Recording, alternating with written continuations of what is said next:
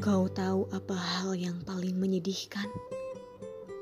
Merasa kalah ketika diri ini paling disakitkan. Ketika orang lain berkata aku pemenang, di sisi lain diri ini sedang tergenang. Mengapung di perairan kegagalan, hampir tenggelam tak terselamatkan. Kau tahu, kalau aku boleh berharap, Aku ingin tak ada kesalahan yang berujung menyakitkan atau disakitkan.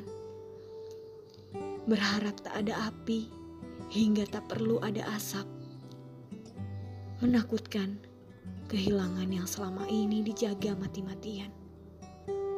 Hingga lupa yang dijaga tak pernah punya alasan untuk bertahan. Mungkin berat untuk merelakan dan melupakan namun setidaknya tak ada lagi yang dipatahkan. Tak ada lagi yang perlu menelan kekecewaan. Tak ada lagi hiasan pipi yang terteteskan. Yang ada kini hanya luka yang segera rekat dalam sepekan.